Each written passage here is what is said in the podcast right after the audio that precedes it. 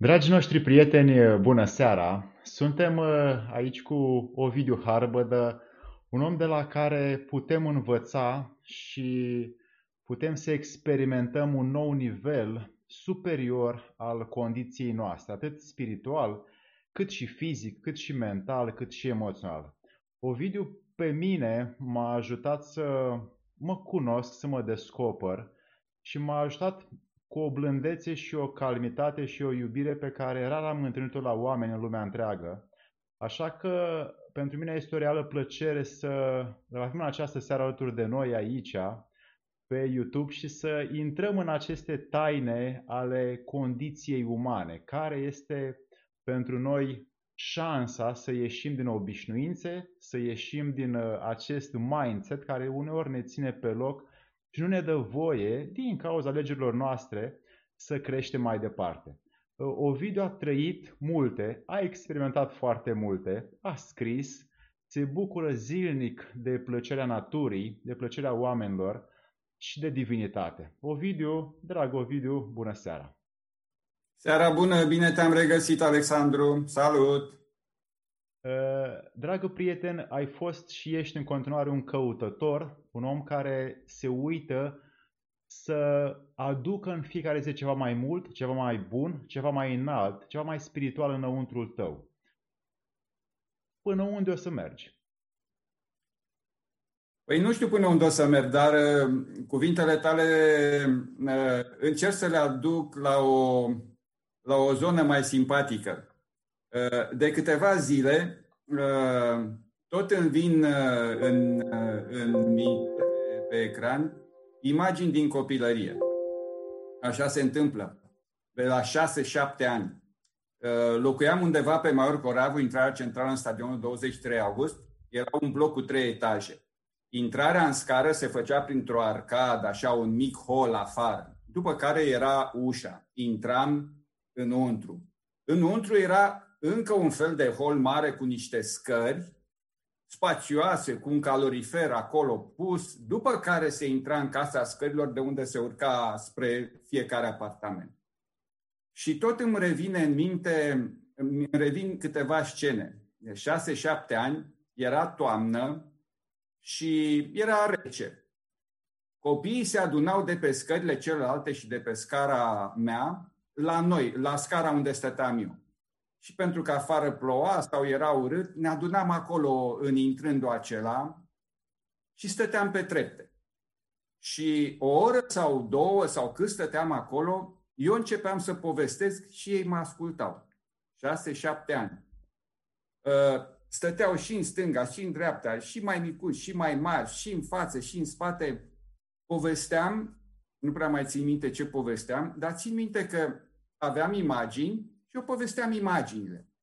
Și ei rămâneau așa, cu gura căscată și ascultau în continuu. Trecea o oră, o oră jumătate și uh, mama mă chema. Ovidiu, hai sus, hai la masă, e târziu, ce mai stai pe scară? Mai stau 5 minute și copiii, tanti, tanti, mai lăsați-l puțin să termine povestea. Uh, apropo de tot ce mi-ai spus tu, mi-aduc aminte că în această stare trăiam o bucurie și un sentiment de libertate extraordinar. Ehm, nu exista nicio cenzură. Absolut nicio cenzură. Erau doar imaginile care veneau și le povesteam. Ehm, șansa mea a fost că tot ce am povestit atunci nu era nici pe la televizor, nici în cărți. Știau numai copiii. Cu părinții nu știu cum s-a întâmplat, n-am povestit niciodată ce le povesteam lor, pentru că nu știu cum ar fi reacționat ei și cred că a fost foarte bine.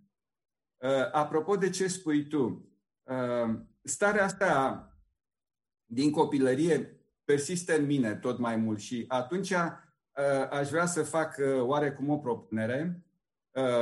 Oamenii care se uită la emisiune și sunt foarte serioși, foarte sobri, foarte bine calați pe căutarea spirituală, pe niște rezultate foarte bine delimitate, îmi cer scuze, în seara asta cred că o să fiu mai mult un copil și o să spun niște povești Uh, ca să mă simt complet uh, liber și bine, așa cum sunt acum. De asta, starea asta prea, prea, prea serioasă, nu, nu, nu reușesc să intru în ea. Pe mine mă bufnește râs, scuză. Uh, așa că o să încerc să iau legătura cu partea asta de copil din mine și să, să-l aduc în acest prezent la alți copii de acum.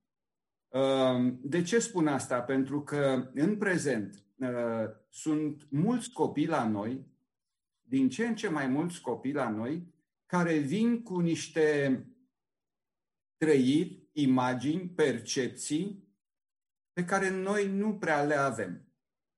Ideea e că ei au o sensibilitate foarte mărită și nu știu să mintă. Din cauza asta, dacă nu au niște părinți care să-i înțeleagă, să-i protejeze și să-i ajute să se dezvolte pe firescul naturii lor divine, suferă și copiii, suferă și părinții. Unii dintre ei vin sub aparența bolilor pe care occidentalii le tot denumesc, le cataloghează, le bagă tratamente, medicamente, ADHD, Asper, nu mai știu cum și așa mai departe. Uh, copiii aceștia, dacă nu au niște părinți înțelepți și inteligenți, intră pe un sistem de gândire de tipar mental prin care ei automat sunt ori marginalizați, ori excluși, ori trecuți pe niște linii de comportament și de atitudine din partea societății față de ei, care nu că îi pune în valoare, îi devalorizează aproape complet. Ori ei sunt niște minuni pentru țara noastră și este bine încet încet să ținem cont de ei. Uh, vreau să încerc să, să încep cu un mic text, text uh, dintr-o carte, Viața alături de Monica, în care uh, un părinte dăruit povestește cum a crescut această copilă care avea niște, niște deficiențe față de cum gândim noi, da? Și să vezi, citesc doar puțin ce spune aceasta, da? Te rog. Mă numesc Monica și am venit pe această planetă exact în urmă cu 19 ani la ora 18.30 pe o rază de soare, prin intermediul mamei mele. Am fost trimisă pe acest pământ pentru că cei de pe planeta natală au intrat în panică. De ce? Stați să vă explic. Cantitatea de răutate pe cap de locuitor al incredibilei planete albastre este foarte mare așa că am fost atent aleși și trimiși să încercăm să-i salvăm pe oameni de ei înșiși. Ușor de zis, greu de îndeplinit. Mulți dintre noi am nimerit la părinți care nu și-au dat seama ce să facă cu noi. Instrucțiunile trebuiau transmise telepatic fiecărui părinte în parte, deoarece toți avem câte un dar ce trebuia să ajungă la părinți și prin ei celorlalți, adică nouă. Și de o parte și de alta au fost neconcordanțe. Cei care erau considerați ca niște mici extraterestri nu au putut face trecerea total la pământeni și unii au rămas prinși între cele două luni. Nu au rezistat la energia negativă a pământenilor. Singurul uh, scut energetic erau părinții lor. E foarte interesant. Din păcate, nu toți părinții au înțeles. Din acest motiv, unii din, uh, din acest motiv, uh, mulți dintre ei s-au întors înapoi, că n-au putut să reziste. Zice, este îmbucurător faptul că unii oameni au început să înțeleagă frecvența telepatică transmisă de noi. Deci, mintea și inima noastră sunt pline de iubire. Deci, mintea și inima sunt pline de iubire. Oare înțelegem ce spun acești copii? Noi suntem mesagerii speranței nu vă arătăm calea de a ajunge, noi vă arătăm calea de a ajunge pe planeta noastră. Ei o consideră planeta iubirii. Acolo ar fi trebuit să ajungeți de prima oară, dar alegerea voastră a fost alta. Întrebarea este, ce faceți acum? De ce vă înconjurați de sentimente negative? Nu putem ajunge la voi dacă ne respingeți. Ne dăm seama că pe această planetă albastră se dă o luptă între bine și rău. Noi suntem observatori. Nu ne putem implica direct în luptă, dar vă putem arăta cum puteți birui. Încercați să ne înțelegeți. Darurile noastre sunt direct de la sursa puterii. Suntem denumiți handicapați, ă, copii cu nevoi speciale, copii cu dizabilități, dar de fapt voi ne etichetați după sufletul vostru. Noi doar ne uităm la voi și vedem că sunteți atât de mândri de faptul că aveți lucruri materiale sau sunteți maestri în a vă înșela unii pe alții. Un copil. Mândria care va cuprins este invers proporțională cu calitatea voastră umană. Cu cât întunericul din inima voastră este mai mare, cu atât mândria vă acoperă ființa. Vedem asta zilnic la televizor. Natura este creată armonios. Acum oamenii, prin energia negativă de care sunt înconjurați, se distrug pe ei și își distrug propriul cămin. Fii atent. În curând, noi, în curând, pe noi vor veni să ne ia. Nu știm încă timpul, locul sau felul cum vom fi luați de aici și duși pe planeta noastră. Dar veniți cu noi. Nu noi trebuie să ne integrăm în societatea voastră. În schimb, voi puteți fi fericiți și aveți nevoie să simțiți, să vă simțiți ocrotiți și să aveți pace în inimă. Un copil cu ADHD.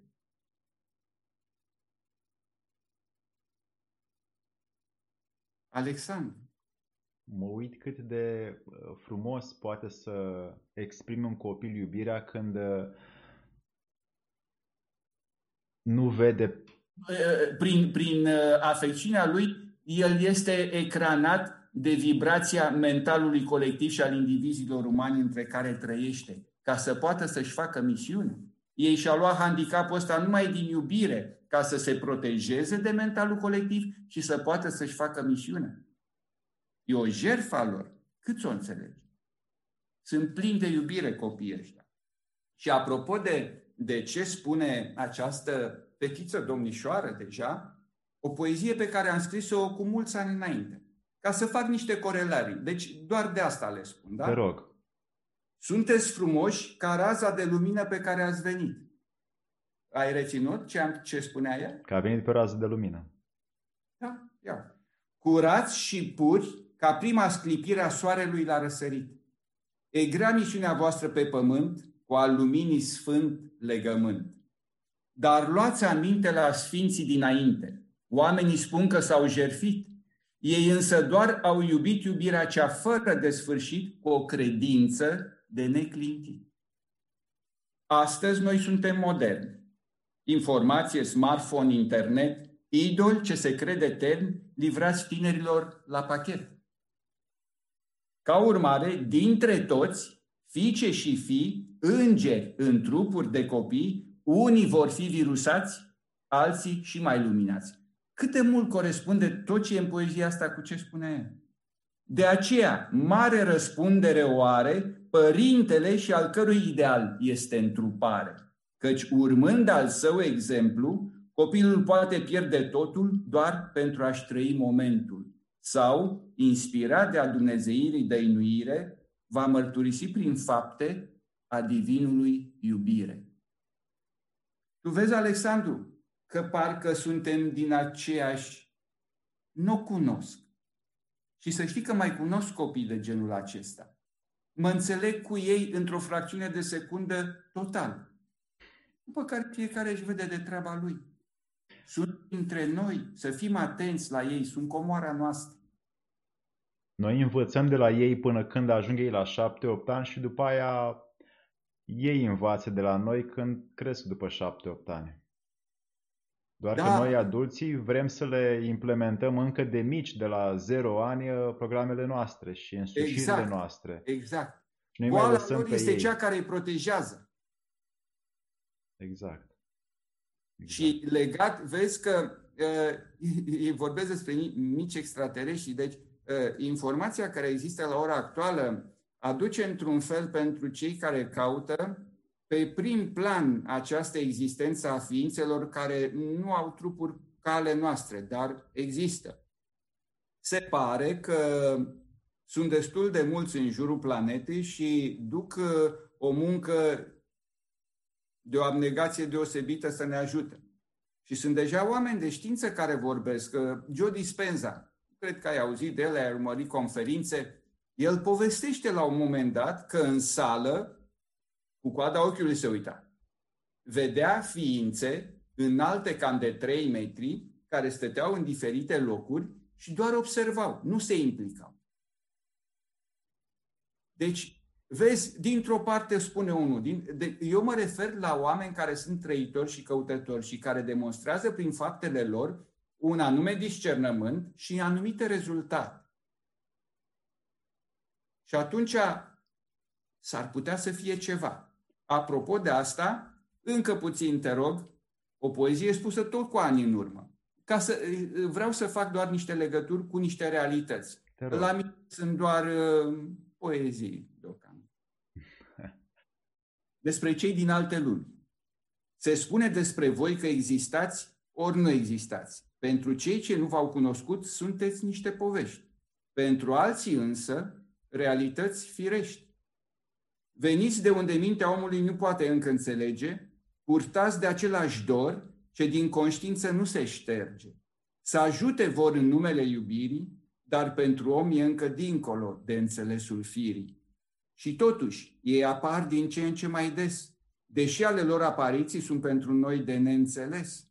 Căci timpul istoriei nu mai în stare a ne aștepta, iar întâlnirea cu umanitatea nu se mai poate evita. Și chiar dacă la chip nu semănăm de fel, la suflet suntem copii aceluiași Dumnezeu etern. Iar iubirea fratelui mai mare pentru cel mai mic este limbajul în afara căruia nu se poate întâmpla nimic. De aceea, răspunderea din partea noastră e ca iubirea să o trăim cât mai deplin în viața noastră pământească. Și cerul se va umple de zeci și sute de lumini ce vor salva pe unii din al planetei cumplit chin. Le-am spus doar că se leagă cu ce a spus uh, Monica. Poate dacă sunt multe, mai multe persoane din locuri diferite care nu se cunosc între ei, care au activități și ocupații diferite și încep să spună niște lucruri cam la fel, ar fi bine măcar să nu spunem unul hotărât. Nu e posibil. Nu e posibil încă pentru gradul meu de pregătire și înțelegere. Sună altfel, nu? Într-adevăr. Dragule, să ne întoarcem așa la acest subiect care l-am ales astăzi, pentru că da. multe sunt dorințele noastre, multe sunt obiectivele noastre în, în viață, spirituale, profesionale, culturale, familiale și așa mai departe și ne, ne dorim, dar nu înfăptuim. Și în înfăptuirea, după cum bine știm, are nevoie de o altă practică de a gândi, de a simți, de a te dărui, pe care nu ne responsabilizăm decât în dorință și nu și în faptă. Și nu putem să înfăptuim tot ceea ce ne dorim. Așa că prin aceste poezii pline de sens pe care eu le primesc și îți mulțumesc pentru ele și sper că și cei care ne văd și ne ascultă în această clipă, uh, dăruiește-ne cu aceeași iubire pe care tu o dai și o împărtășești tuturor, cum putem să ne dezvățăm de toată educația asta care ne-a făcut mai mult roboți decât oameni cu adevărat? primul pas uh, l-ai făcut deja, l-ați făcut deja. Faptul că ați conștientizat sau conștientizăm împreună și dorim să facem acest lucru. Este cel mai important pas. Uh, ulterior, căile pe care le urmăm fiecare uh, au o anume specificitate în funcție de fiecare. Ce este important? să ai o documentare la bază, măcar teoretică, pe o zonă de acțiune care ți se potrivește ție, da? Fie că este biserica noastră, fie că este forma de rugăciune, fie că este o meditație, fie că citești din oameni ai acestor vremuri care lucrează pe tema aceasta, da? Că e Anita Morjani, că este Joe Dispenza, că sunt o grămadă de alții, da? Care au apărut și care fiecare își spun din experiența lor. Acum, cu care rezonez mai mult, pasul următor este să începi să aplici din ce el îți spune. Nu este nevoie să aplici într-un mod din acesta uh, rigid, uh, cu așteptări imediate. E, este vorba de a te plia pe o zonă care este compatibilă cu tine ca practică și să o faci cu încredere din clipa în care ai descoperit. Uh, ți-am zis, poate să fie partea de rugăciune, poate să fie partea de meditație, poate să fie partea de studiu, poate să fie o practică care ține de o activitate fizică. Până la urmă, schimbarea o faci în primul rând în plan de conștiință. Schimbarea nu o poți face decât conștient.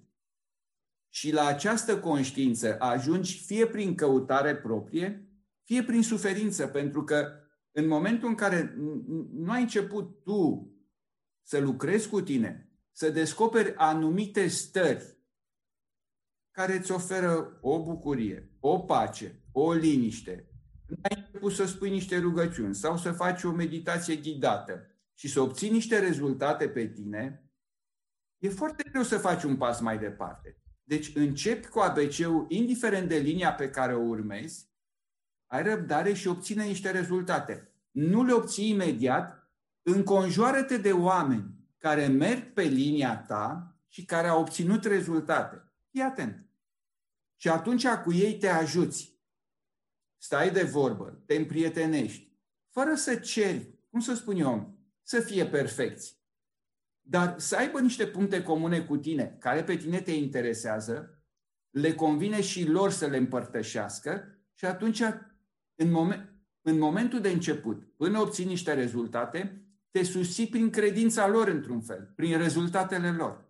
Înțelegi? Ă, este foarte important să rămânem împreună. Este foarte important să îi căutăm pe cei asemenea nouă.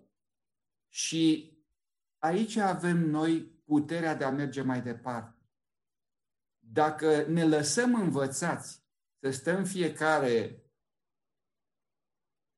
în izolarea noastră fericită, în ghilimele, suntem victime 100%.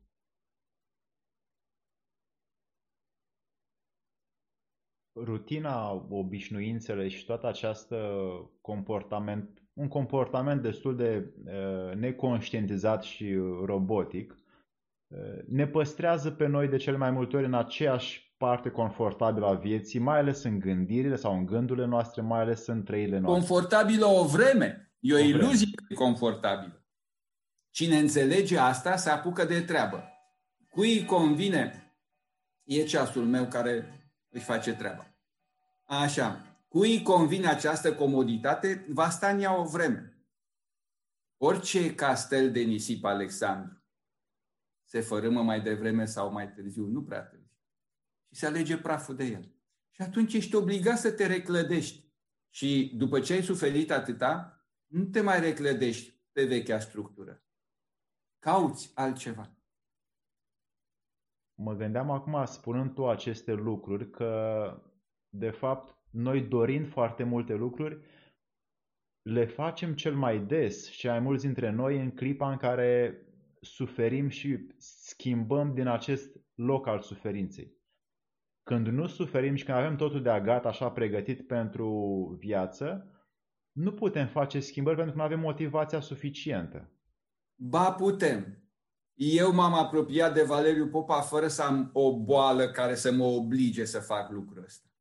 M-a fascinat pur și simplu ceea ce spunea și ceea ce demonstra prin faptele lui. M-a fascinat această uimitoare unitate și armonie între ce spune și între ce face. Practic, a fost cel care, într-un fel, mi-a arătat pe tavă că cerul și lumea de dincolo există și sunt la fel de reale ca lumea aceasta, ba cu răbdare mi-au arătat că sunt mai reale decât lumea aceasta.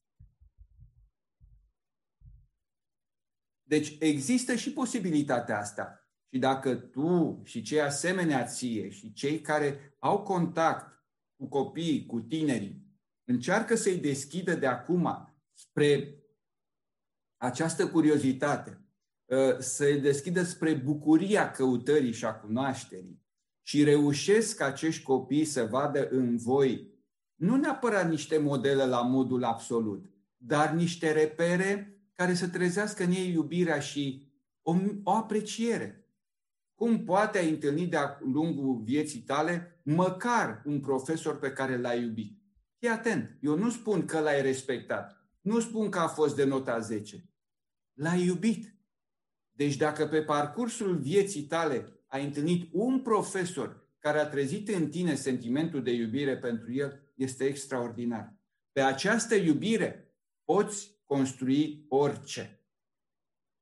Acum, Fără orice construiești, la un moment dat se prăbușește.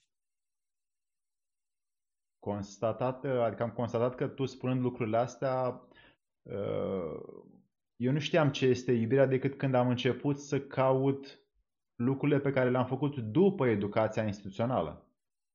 De acord, și... e etapa noastră, am trecut fiecare prin niște momente, am ajuns la un grad de conștientizare prin care putem face un pas înainte. Nu trebuie să așteptăm să ne invite cineva. Acolo unde suntem fiecare, în momentul prezent pe care îl trăim, da? Ai văzut un copil, te-ai întâlnit cu niște părinți, ai venit într-o situație, te deschizi cât îți este îngăduit și cât este primit. Alexandru, nu mai mult. Uneori nu au, nu au nevoie de tine. Zici bună ziua, vorbești de fotbal, vorbești de, eu știu, alte probleme, da? Și stai în banca ta. Dar sunt momente în viață în care copiii vin spre tine. Te ia copilul în brațe. Mergeam prin parc în Brașov, era o mamă singură pe o bancă cu o fetiță autist sau cum se spune. Da? Era singură, nu se juca nimeni cu copilul respectiv, iar mama stătea izolată și citea undeva. Am trecut pe acolo, fetița a venit după mine, m-a luat de mână și m-a oprit. M-a luat de mână, eu mergeam și a plecat cu mine. Am început să vorbesc cu ea, am început să mă joc cu ea, am început să o strâng în brațe, să o sărut și mam- mama sa era, era dezorientată. Nu, nu înțelegea cum uh, Copila și am zis, păi plecăm împreună, o, o lași pe mama singură acolo să plângă după tine, trebuie să ai grijă de ea. A zâmbit, mi-a dat o pălmuță pe fund și s-a întors la mama, mama ei. Da? Și am vorbit și cu mama ei puțin. Mama ei era atât de izolată, aproape că era incapabilă să comunice cu un om. Vezi? Un părinte care nu știa ce se întâmplă cu copila ei și era, era, cum să spun eu, marginalizată probabil de oamenii din jurul ei, de copiii altor părinți. Și atunci ea s-a închis în acest cerc. Asta încerc să spun că la fiecare pas al vieții avem posibilitatea să deschidem sufletele unui copil sau al cuiva. Doar să fim atenți. Nu știm când îți aduce Dumnezeu în față. Și dacă la un moment dat ai posibilitatea să organizezi, da? Un mic cerc, unde se fac niște întâlniri săptămânale, unde părinții acestor copii vin și își povestesc întâmplările, unde copiii vin și sunt împreună în lumea lor. Este minunat că îi ajuți, îi ajuți să-și exprime ce? Iubirea pe care au venit să o exprime pe această planetă pentru noi, în primul rând. Ei abia așteaptă să găsească oameni cu care să poată împărtăși iubire. Și atunci, dacă ești tu, dacă sunt eu, dacă mai sunt câțiva, și ajungem să simțim această iubire. Poate uneori și cu o mică lacrimă în colțul ochiului. Noi contribuim la armonizarea vibrațiilor pe această planetă. Să fim conștienți că fiecare gând al nostru, fiecare emoție, fiecare sentiment de bunătate, de pace, de iubire, contează, dragul meu Alexandru. Fiecare contează. Nu, nu contează că ești pe câmp, că ești la țară, că ești într-un loc izolat. Toate se adună. Și dacă suntem conștienți de asta, ne dăm seama că facem parte dintr-o lucrare minunată. Lucrare minunată care presupune aducerea acestei planete la un nivel de normalitate umană care este a fi prin iubire.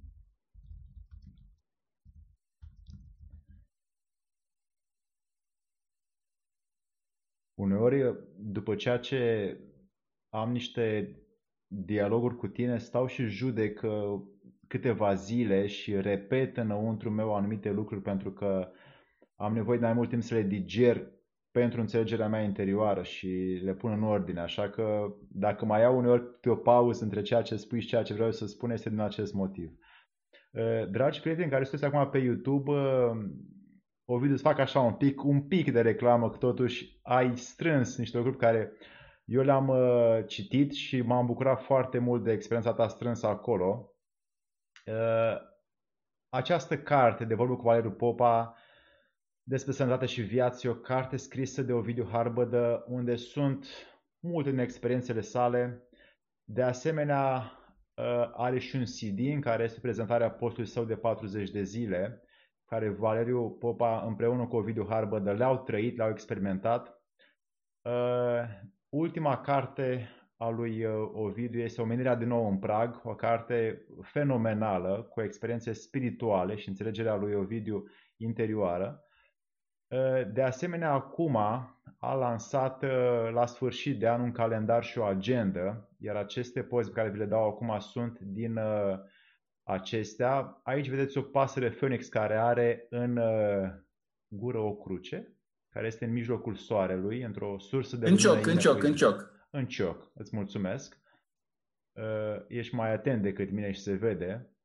Așa că aceste poze pe care vi le dau sunt din calendarul și în agenda lui Ovidiu, plus că sunt îmbibate cu texte din, uh, și din blogul său personal, Ovidiu Harbădă, pe WordPress îl găsiți. Și aici strânge el uh, o parte din uh, ceea ce primește și el mai, mai departe pe un canal superior și ni le expune nouă într-un limbaj pe care să-l înțelegem. Și așa că din, din aceste poze vă puteți extrage fiecare cam ceea ce dorește. Calendarul și cu agenda vor apărea în curând. Uh, o video să ne spună mai multe când, cum și unde. Uh, când apar o video? Unde?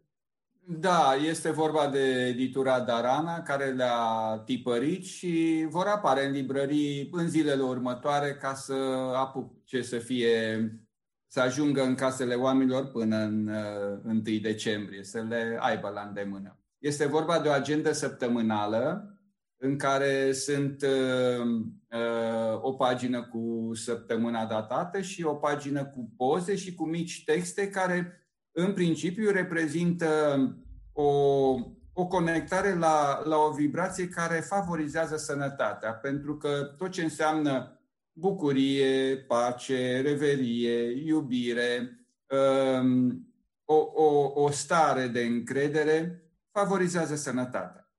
Iar calendarul mare de perete, la fel, este cu prezentarea unor mici texte. Uh, ele sunt ca niște mici texte de meditație, ca, uh, cum să spun, dacă le citești atent și reușești să nu gândești în, în momentul în care le citești, să lași cuvintele să pătrundă, fiecare le va descoperi undeva la nivelul inimii, pentru că uh, mintea de cele mai multe ori funcționează pe niște repere uh, în care inima a fost uh, nu blocată, nu ignorată, pur și simplu anulată. și este nivelul la care uh, se funcționează cel mai intens în prezent, se activează enorm de mult mentalul, numai că el este activat prin frică și este forma, până la urmă, cea mai primitivă de dominare, iar uh, cei care nu reușesc mai mult se pot descurca la acest nivel. Uh, și o parte din cărțile sacre din lumea întreagă, exact cum spui tu acum, sunt scrise pentru acest nivel uh, emoțional, unde omul doar dacă accesează partea aceasta de iubire le poate înțelege, altfel uh, nu pricepe mai nimic din ele. Așa este, iar uh, partea asta de care vorbim noi ca, ca stare a inimii, ea pur și simplu se, se trăiește în momentul în care încerci să o mentalizezi și să o explici, aproape că dispare. De aceea, ce am observat, de obicei, misticii care trăiau aceste stări vorbeau foarte puțin despre ele. însă în prezența lor și prin cuvântul lor, uh, oamenii erau ajutați. Și sunt în continuare. Fie de jos, fie de sus. Dragule, viciile. Mulți oameni au vicii. Ba de alcool, jocuri de noroc, uh, psihedelice, alte proaste obișnuințe care, pe care îi țin pe loc. Și ne întreabă Adriana aici în YouTube uh, ce putem, cum putem scăpa de aceste proaste obișnuințe care ne țin pe loc. Da, uh, hai să nu le spunem vicii, hai să nu le spunem proaste obiceiuri, hai să le spunem experiențe de viață de care avem nevoie la un moment dat ca, experimentându-le și suferind, să înțelegem ce înseamnă comportamentul nostru de la gând, privire, gest, vorbă, faptă, în armonie cu legile divine. Iar suferința este elementul care pe noi ne ajută să discerne. Uh, nu știu dacă Pavel a spus că toate, sau pe, toate, toate ne sunt îngăduite, dar nu toate ne sunt de folos. Uh, noi avem nevoie să învățăm. În funcție de clasa în care ne aflăm pe pământ, învățăm din sfaturi, din suferința altora sau din propria suferință. Unii dintre noi suferim până murim și nu învățăm, pentru că nu putem mai mult deocamdată. Ce să facem? Păi, primul pas și cel mai firesc și cel mai autentic și cel mai puternic este să conștientizăm răul pe care ni-l producem singuri făcând aceste lucruri având aceste obiceiuri. Da? Dacă l-am conștientizat și nu reușim să ne dezbărăm de ele, tot e bine că l-am conștientizat. Înseamnă că încă n-am înțeles, încă nu am înțeles câtă suferință ne produc aceste obiceiuri. Și atunci, dacă n-am suferit destul, oricât i-a explica unui om, până nu-și umple el paharul de suferință, nu face schimbarea aceea interioară în care, la un moment dat, deci când și-a făcut tema și a suferit până la capăt, într-o dimineață zice, păi, eu nu mai fumez. Păi, eu nu mai beau. Și aici, în sat la mine, sunt persoane care au băut mult, dar au credința lor, credința noastră, da? Merg la biserică, și la un moment dat, cu ajutorul unui preot, cu ajutorul unei spovedanii, cu ajutorul unei conștientizări, a venit un moment în care a zis, nu mai beau. Iar oamenii aceștia, zeci de ani, nu se mai ating nici măcar de nimic. Tu înțelegi? I-am văzut la petreceri, peste tot. Beau un suc, beau apă, nu mai există alcoolul pentru ei. Deci sunt diferite, diferite niveluri de la care abordăm aceste proaste obiceiuri pe care le putem folosi să ne liberăm de ele. Fie prin conștientizare și atitudinea conformă, fie prin suferință în continuare. Pentru că la nivel, eh, Alexandru, la nivel științific știe toată lumea ce face fumatul, ce face alcoolul și așa mai departe, da? De ce nu o facem? Încă mai vrem să suferim, unii dintre noi. A, ca variante, ca modalități, același lucru. Te apropii de oameni care au băut, au fumat, au făcut alte tâmpenii și s-au lăsat. Te apropii de ei. Măi, cum ai făcut? Cum ai trăit? Pentru că forța lui și victoria lui are o anume vibrație a lui. Și tu dacă te duci în preajma lui, te întărești. Deci mă apropii de cei asemenea mie, mă îndepărtez fără un cuvânt de ceilalți.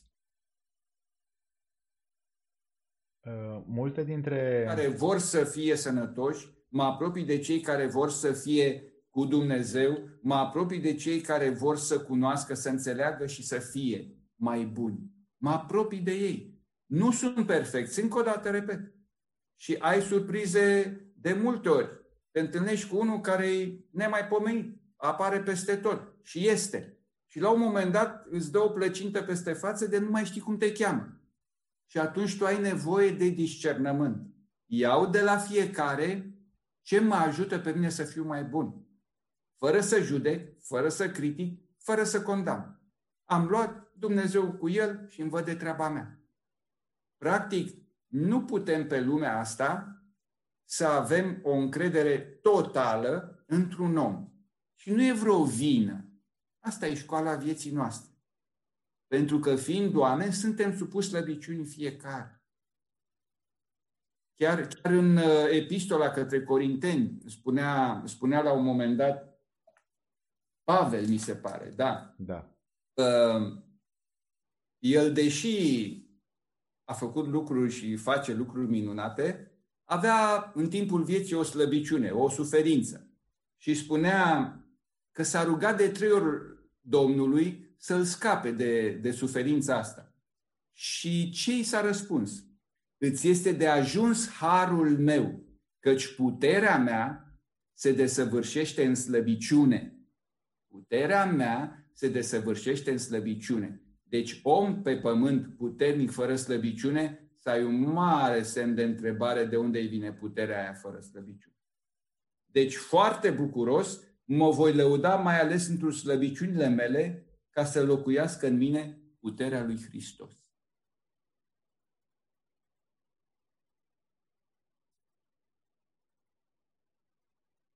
Drumul spre smerenie.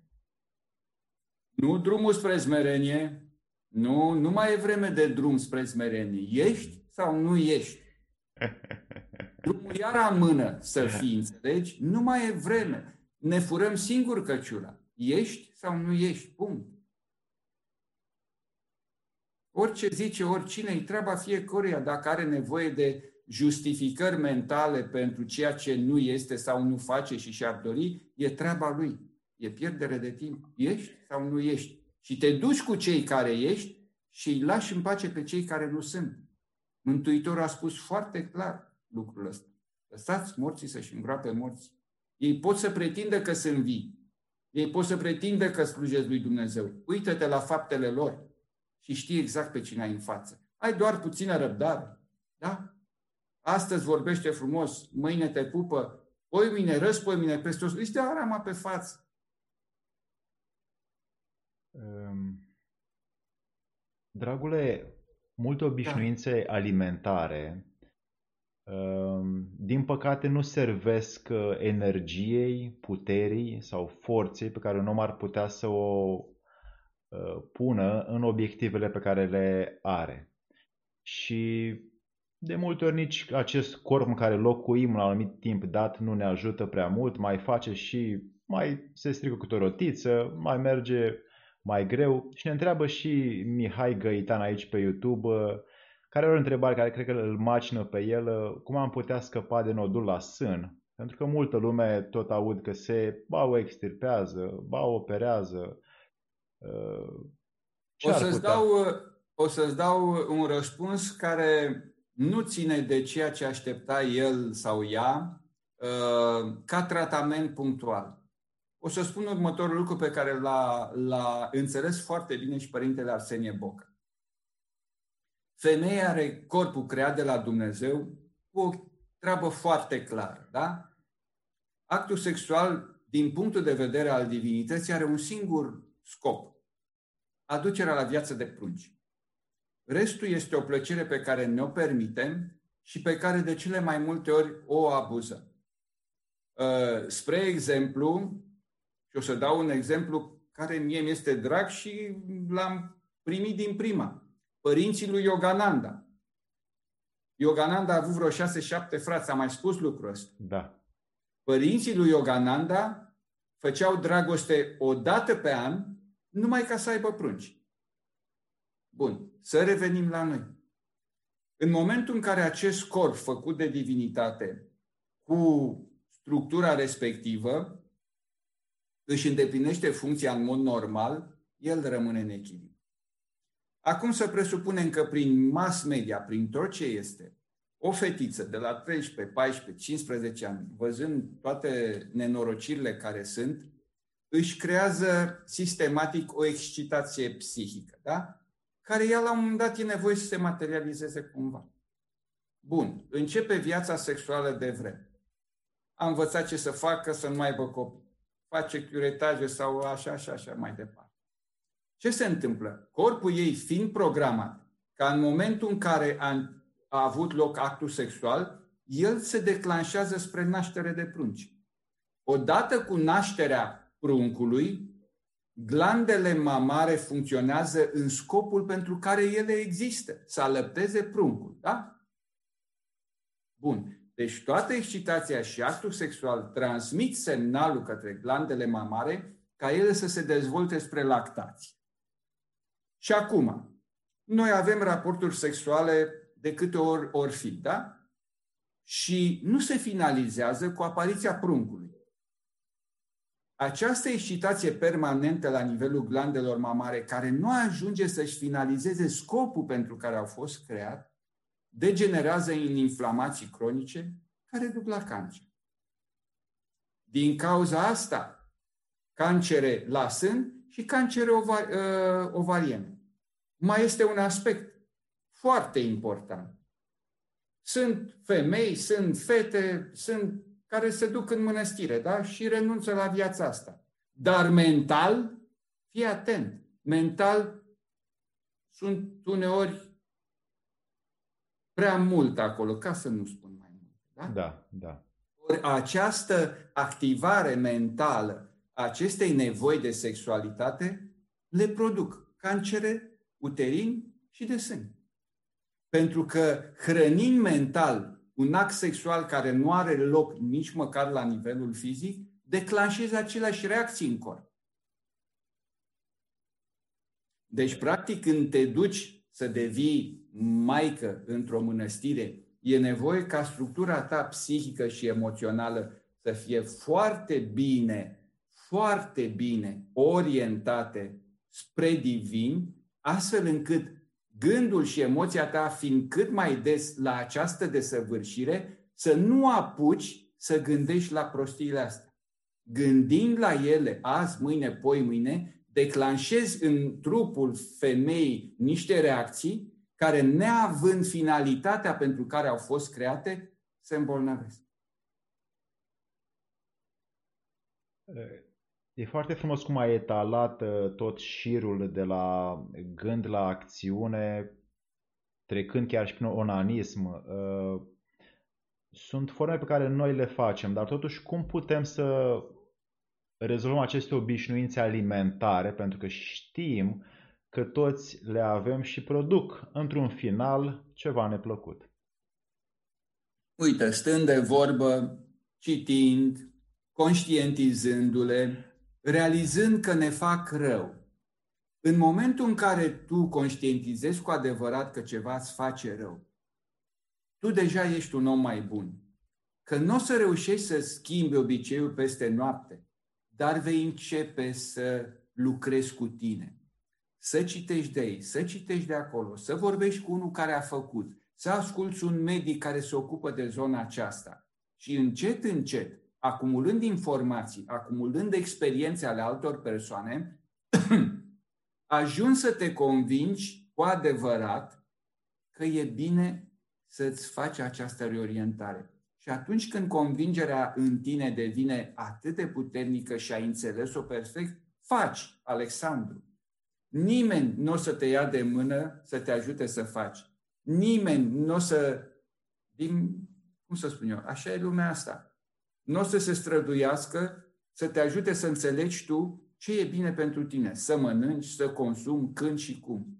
Lumea în care trăim, fiind foarte mercantilă, are un singur scop, să-ți vândă produse. Practic, ambalează toată chestia asta într-o poveste care are grijă de tine, dar practic nu interesează deloc ce se întâmplă cu tine. Doar să-ți vândă produsul, să-ți ia bani. După care... Deci, ce încerc să spun?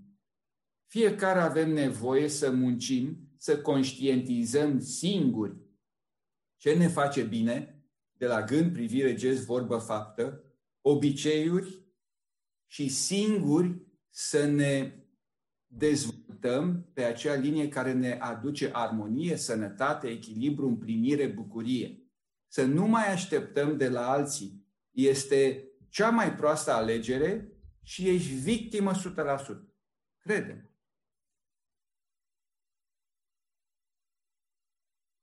Așteptările sunt și un program social, pentru că le-am învățat și din jur, de la părinți, de la uh, educație și... Vezi, era vorba de obiceiuri. Uh, cea mai bună soluție este să, să dăm la o parte orice obicei și să ieșim în față cu această nevoie proprie de cunoaștere, de experimentare și de a fi. Asta e nevoie să învățăm pe copii să discearnă. Și ca să învățăm pe ei să discearnă, avem noi nevoie să discernem și acest discernământ să-l aliniem cu faptele noastre. Și atunci suntem, în momentul în care e armonie între ce spui și ce faci, atunci ești o forță. O forță nu în sensul destructiv, o forță a răbdării, a iubirii, a înțelegerii. O forță în care, știi ce înseamnă pentru mine forța? Acolo unde frica nu este. Nici interesul egoist material. Pentru mine aia e forța. Cu forța asta a biruit Isus. Dragule, a fi sau a nu fi, cum reușim să fim? Acum suntem. Nu e nicio scofală să fie. E de ajuns să tacă o clipă mintea și descoperi că ești. E la îndemâna noastră în fiecare clipă. Și cum îți dai seama? În momentul în care tace mintea, te umpli de bucurie, fără motiv. Treaba e că, de urmă, îți vine din ce în ce mai greu să mai vii în minte. Dar dacă nu vii deloc în minte, e foarte greu să mai păstrezi o punte de comunicare la nivelul semenilor, nu al tău. Și, într-un fel, pentru un om care a descoperit bucuria de a fi în afara minții, fiecare revenire la minte este o jertfă, pentru că renunță la bucurie, la pace, ca să poată comunica cu altcineva. acest spațiu care îl creăm între gânduri ca să fim, este el legat și de mediul în care ne, ne aflăm, nu? Și cum am putea să ne așezăm contextele încât să fim mai mult în acest uh, spațiu și nu în aceste interese egoiste pe care le avem uh, zi de zi spre a ne asigura un uh, fund mare sau o burtă mare. Da. Uh, natura este cel mai la îndemână element. De ce? Pentru că atunci când uh, privești o floare, o iarbă, o adiere de vânt prin frunzele unui copac, un animăluț, o pasăre, ele nu gândesc, ele sunt. Și atunci, fiind atent la natură, îți este mult mai ușor să intri în această stare de non-gând. Câtă vreme îți focalizezi atenția pe un om care nu este mai armonios așezat ca tine, în momentul în care ți-ai focalizat atenția, te-ai dus pe vibrația lui. Și atunci învață exercițiile astea cu natura, învață exercițiile astea, eventual o să o faci cu icoana Maicii Domnului, cu icoana lui Isus. Dacă ești direcționat pe linia asta, da? Sau ai vreun sfânt anume, sau ai un om deosebit pe care l-ai cunoscut în lume, indiferent de religie, de rasă, de culoare, nu mă interesează, dar să fie o manifestare vie a iubirii, da? Te gândești la el. Și atunci vibrația lui te ajută și pe tine să te ridici puțin. Astea sunt niște ajutoare, da? Și în moment, de ce spun asta? Pentru că e de ajuns să apuci să simți câte un pic starea de bucurie, de iubire, de pace, care nu are logică. Pentru că nu te gândești la nimic, te inundă. Și e imposibil să, să nu te satisfacă. După care revii la lume și simți diferența. Și simți insatisfacția, da? Și conștientizând, începi să lucrezi cu tine. Păi stai că vreau să mă simt bine în continuare. Păi, a, nu mă mai gândesc la asta, că ia uite ce am ajuns să gândesc. Tremur. Nu, mă, uite, mă gândesc la floarea asta. Ce frumoasă e. Și înveți să ai o comunicare cu natura încet, încet. Iar comunicarea cu natura te te învață comunicarea non-mentală, non-verbală. Ea este, e ființă, e vie. Astea sunt niște ajutoare, da? Pentru că până la urmă, când descoperi în tine aspect, stările acestea și vezi că le poți accesa, nu mai ai nevoie de ajutoarele astea. Le poți activa în tine. Uneori mai ușor, alteori mai greu. Nu întotdeauna la fel. Sunt momente în care nu poți. Asta este, dar sunt momente. Înainte erau un continuu. Nici nu știai că există altceva. Deci ai făcut un pas înainte. Este bine. Sunt puțin mai bun decât am fost ieri, săptămâna trecută. Am avut câteva clipe în care am gustat din această stare. Bravo, Ovidiu! Bravo, Alexandru! Ah, iar am, bun, mă ridic, merg mai departe. Nu avem, n-avem variante din astea hocus-pocus. Sunt doar o amăgire.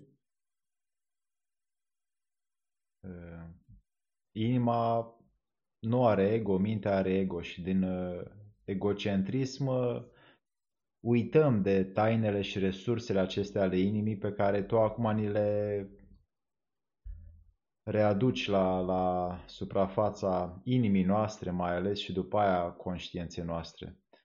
Uh, dragule, deci te-am ținut peste 45 de minute să știi că ești în continuare o enciclopedie spirituală pentru mine și cu siguranță și pentru oamenii care te cunosc, pentru că am primit multe feedback-uri de la cei care au văzut în tine o,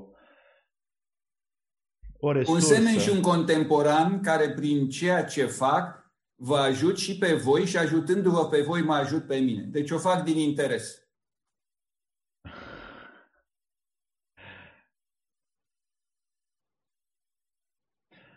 Uh, mai am câteva întrebări pe care vreau să le pun pe scurt, pentru că sunt, uh, sunt în mine și tot ești aici lângă noi, uh, le percutez. Da.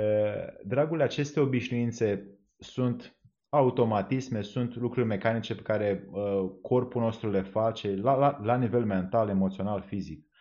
Uh, ei bine, mulți trăim cu ele și nu vedem posibilități pentru că nu, chiar dacă citim, chiar dacă mai călătorim, tot nu vedem posibilități pentru că ceva dinăuntru nu se deschide. Putem să numim suflet, putem să numim spirit, putem să numim uh, o mână divină, ajutor îngeresc, Totuși, mulți oameni cer și nu li se dă suficient. Ce facem cu aceștia? Uh, ei au nevoie să învețe să dăruiască, să nu mai ceară.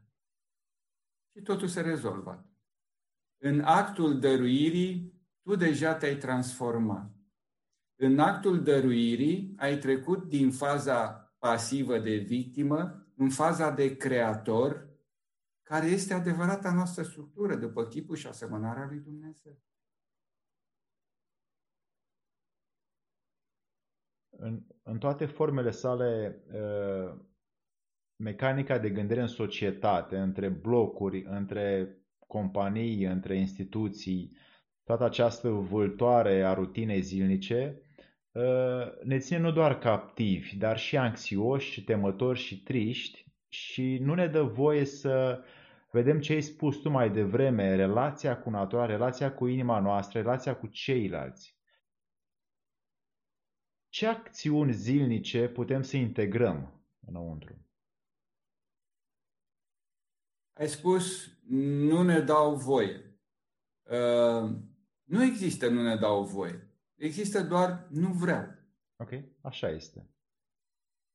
Uh, atâta vreme cât noi mereu căutăm o cauză a suferinței noastre în afară, nu vom ajunge niciodată să ne schimbăm cu adevărat.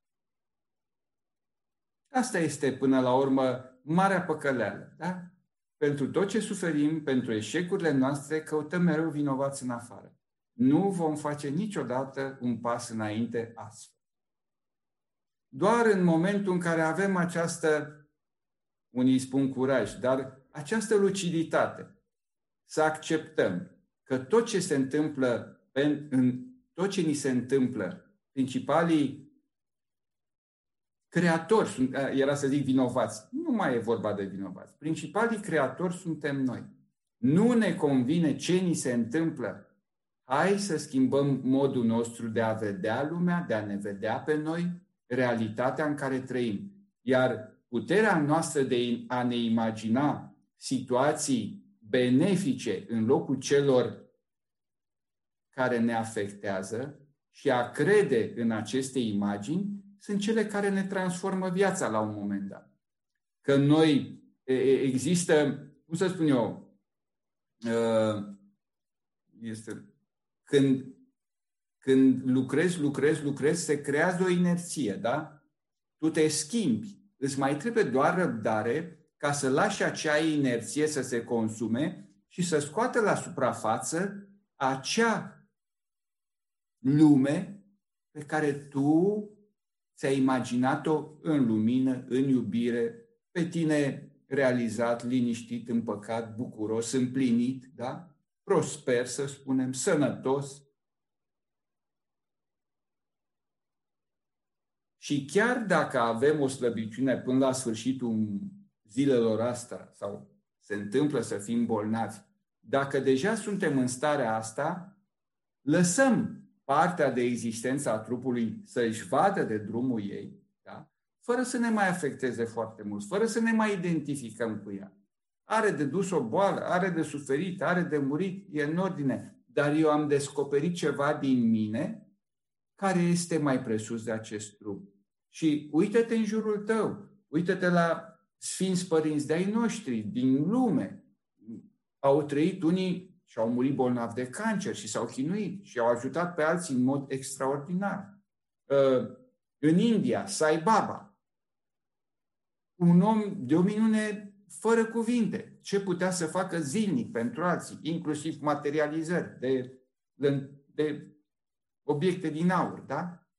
Și să-l vezi, ultimii ani de zile, în scaun cu rotile, a îmbătrânit, bolnav și a murit la un moment dat. Dar el a rămas mereu senin. Nu s-a identificat programul trupului, care asta e. Ne naștem, trăim și murim. Cum, necum, astea sunt. Însă noi suntem mai mult de atât. Să înțelegem prin experimentarea acest adevăr și tot ce mi-ai spus tu începe să se rezolve aproape de la sine. Observ în uh, vocabularul tău că ai uh, o atenție pe cuvintele tale încât să-ți ridici și tu energia prin ele și să ne ajuți și pe noi prin aceeași stare. Și din ceea ce văd, uh, pui foarte mult accentul pe vibrația care se întâmplă înăuntrul tău și la ceea ce exprimi și manifesti în afara ta prin uh, limbaj. Uh, bănuiesc că a fost o muncă în spate să ai atât de multă atenție pe tot ceea ce grăiești și gândești, cu siguranță. Și se pare că pentru noi, dragi prieteni, este un, E un mod bun de educație să vedem că atunci când rostim cuvinte uh, triviale uneori sau în grabă, fără a avea un sens al uh, creșterii noastre interioare, de fapt, noi înșine stăm pe loc.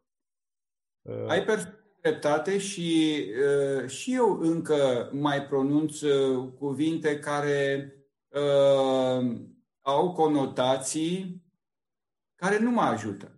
Dar, uh, mulțumită lui Dumnezeu, uh, și eu am uh, persoane de la care învăț în continuare să devin mai bun. Mulțumesc lui Dumnezeu că pot să le accept observațiile și pot să simt că observațiile care îmi sunt făcute sunt din iubire. Ideal este să le poți accepta și când sunt făcute sub alte forme, dar îți sunt de folos. Știi? Probabil mai am și eu doza mea de mândrie, și faptul că observațiile îmi sunt făcute cu iubire mă ajută enorm de mult, pentru că le pot primi, mă pot îmbunătăți și cu această ocazie mulțumesc din suflet care mă ajută. Ehm, dragule, îți mulțumim și noi pentru această minunată seară în care ne-ai, ne-ai scos din tainele și din înțelegerile pe care tu le-ai primit și le-ai trăit și le experimentezi Așa că, dragi prieteni, o să ne mai vedem cu Ovidiu, că le, îl integrăm în această descoperire a noastră, pentru că Ovidiu a strâns, cam muncit cu el însuși și se vede, și o să păstrăm, uh, sperăm, dacă ne dă și el uh, o oră din, uh, într-o lună de zile, în care să ne mai creezi un spațiu către inimă și să mai scoate din aglomerația asta mentală. Știi cum este, Alexandru? La nivelul acesta, lucrurile se întâmplă foarte simplu. Iar pentru mine, Nena Popa a avut o vorbă oltenească, probabil, dar genială. Când se coace para, cade singură din pom. cât de simplă și cât de puternică. Da. Dragule, îți mulțumim pentru dăruirea și prezența ta de a fi cu totul aici. Să, dragi prieteni, mulțumim foarte mult pentru... Văd că ați scris foarte multe lucruri, dar n-am fost eu capabil să vă dau așa multe răspunsuri pe cât ați scris voi aici în YouTube. Așa că o să mai transfer o parte din gândurile voastre și către Ovidiu, pentru că îi dau și lui această sarcină să mă ajute. Și o să încercăm să răspundem la mai multe din, din întrebări uh, și la emisiuni viitoare. Drag Ovidiu, îți mulțumim foarte mult și să ne vedem cu bucurie și cu iubire. Și eu îți mulțumesc, Alexandru, pentru invitație. Uh, mă bucur că împreună devenim mai buni. Doamne ajută! Doamne ajută, Alexandru!